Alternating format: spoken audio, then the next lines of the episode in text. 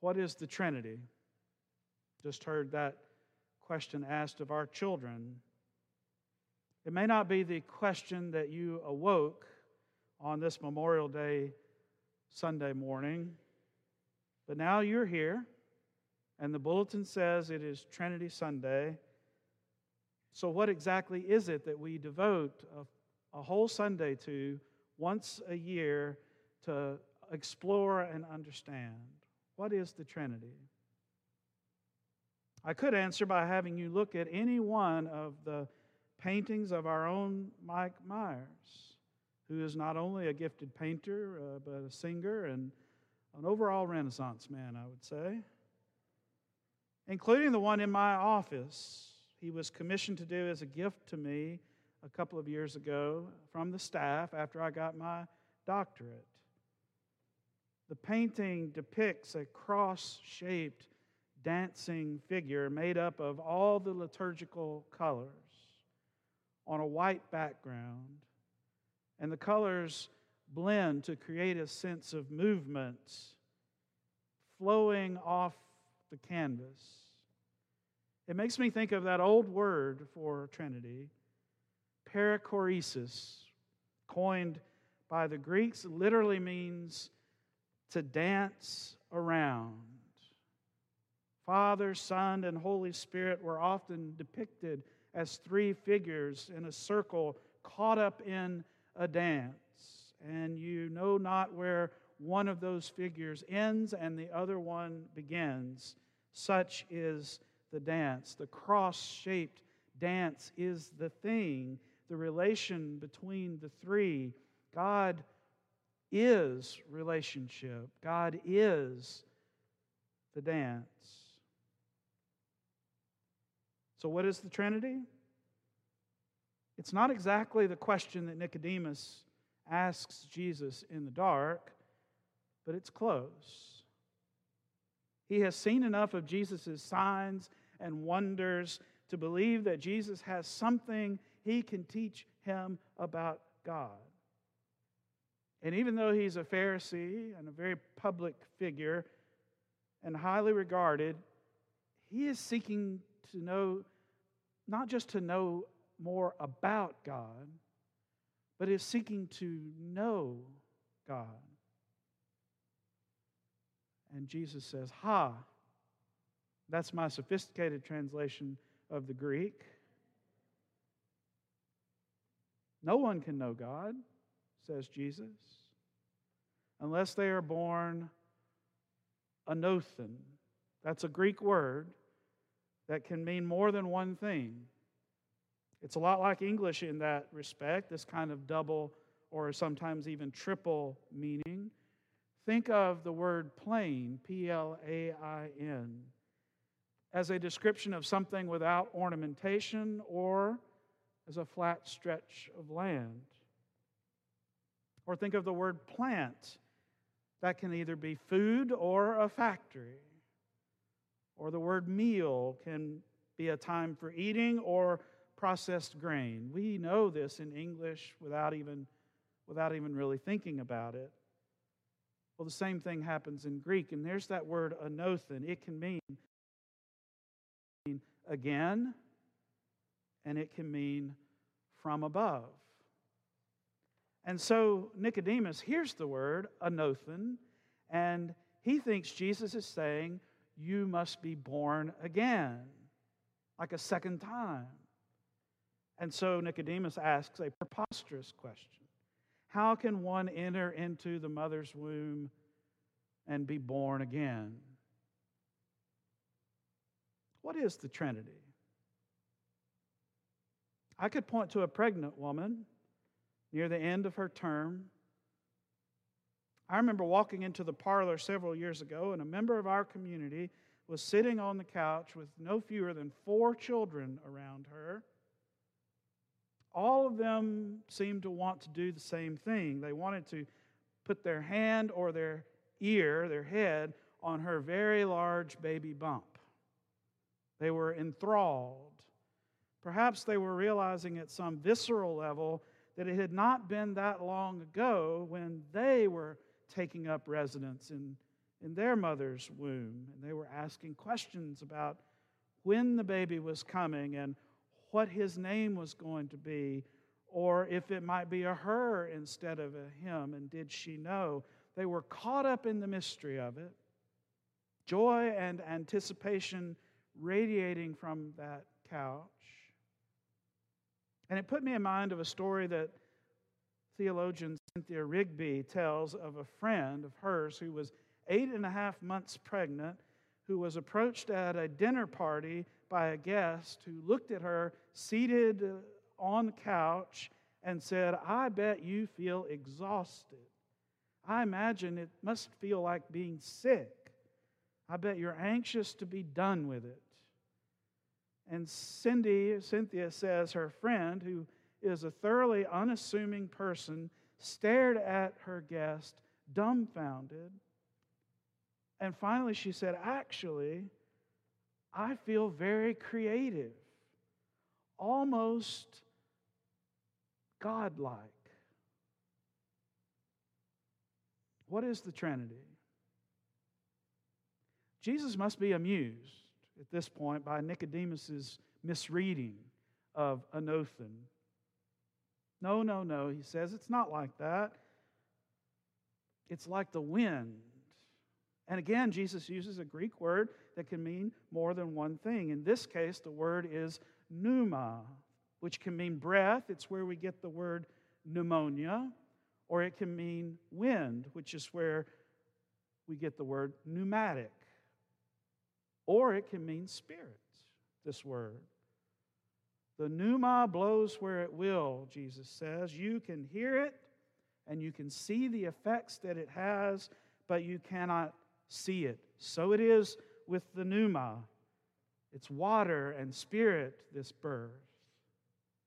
And one can almost hear Nicodemus asking himself, does he mean pneuma spirit or pneuma wind? Does, does he mean anothen as again or from above? Or does he mean the waters of birth or the waters of baptism? Had he asked Jesus, I think Jesus might have answered, Well, yes. Instead of asking those questions, though, Nicodemus, who is now truly and completely baffled by all this talk of birth and wind and water and spirit, combines all of his questions together into one How can these things be? What is the Trinity? Well, you might pick up a copy of Ronald Crutcher's book, our own Ronald Crutcher. Wrote, took the time during the pandemic to write a memoir of his life. And there you would read about the ways that he humbly took the gifts that God had given him and turned them to the task of building. Built structures for sure, but also built a life of generous thanksgiving that expresses itself in so many different ways in our community, that expresses itself in a whole neighborhood of Habitat for Humanity houses in Williamson County being named after him. Or I could share the words that my 94 year old grandfather said to me just the other day. He was talking about his four decades of work at Reynolds Metals Company in North Alabama. Back in the day when it was not unheard of for a person to work an entire career from 18 years of age or so for one company, he did just that. And he was able to say at the end that he loved coming into work every day. He said, I was always happy to be there. I couldn't understand when my coworkers were not. I always loved my work every day for 40 years, he told me. And you could see in his 94 year old eyes that twinkle, that spark, as he remembered all of those years with satisfaction and joy. What is the Trinity? What Jesus told Nicodemus was shocking. Shocking to Nicodemus and maybe shocking to us too. Jesus says to Nicodemus, in essence, you don't need God in your life. That's backwards. You need to come into God's life. God doesn't come into your life, it's, it works the other way. God offers us God's own life as a gift and beckons us to enter it. You need to be in the, in the life of God. In fact, you need to be born all over again, this time born into God's life, born from above. How can these things be? asks Nicodemus, which is another way of saying, I don't know how to do that. The whole point is, of course, that Nicodemus doesn't know how to do that, and neither do any of us. And here is the beginning point that leads into the triune life of God Jesus of Nazareth. When we look at him, when we see what he does and hear what he says, we are seeing into the life of God. When we walk with him, we are walking into the life of God. And what we discover as we walk is that God is relationship. The life of God is not lonely and isolated, but a relation of Father, Son, and Holy Spirit who are nothing more or less than love. Love that spills out of this relation and creates everything that is. Love that redeems what is broken. Love that sustains and brings new life. Love that gives of itself without counting the cost. What is the Trinity? St. Irenaeus said that the glory of God is a human being fully alive. The glory of God is a human being fully alive. And you all know what the first question and answer of the Westminster Catechism is. What is the chief end of man, it asks, or humanity? And the answer to glorify God and enjoy God forever. Life. If we truly live in God, if we are born, as it were, into the very life of the Trinity, then the Trinity, the dance of Father, Son, and Spirit, the wind of God, the waters of baptism, all of it is reflected in our embrace of life. When we are fully alive, when we are caught up in God's life, then God is glorified. The life of the Trinity spills out into the world through us. You remember that old quote from the movie Chariots of Fire, where the runner says, When I run, I feel God's pleasure. I feel God's pleasure. To glorify God. Whether our living comes out on a, in paint or in the creative power of the womb or in building and serving or in an enthusiastic embrace of the vocation to which God has called us and gifted us, all of it by the living of it, the joy of it, the mission of it. All of it is to God's glory. All is a triune sign in the world of God's presence and power. So, what is the Trinity? I think that's really the wrong question. The Trinity is not a thing, not a what, but a whom. Who is the Trinity? And the easy answer is well, the Trinity is God. That's not so easy. It can really go south from there rather quickly. When you try to speak of God in the dark, like Jesus did to Nicodemus, spirit, wind, water, we substitute that language with the, uh, philosophical, theological language. We say God is three persons in one essence.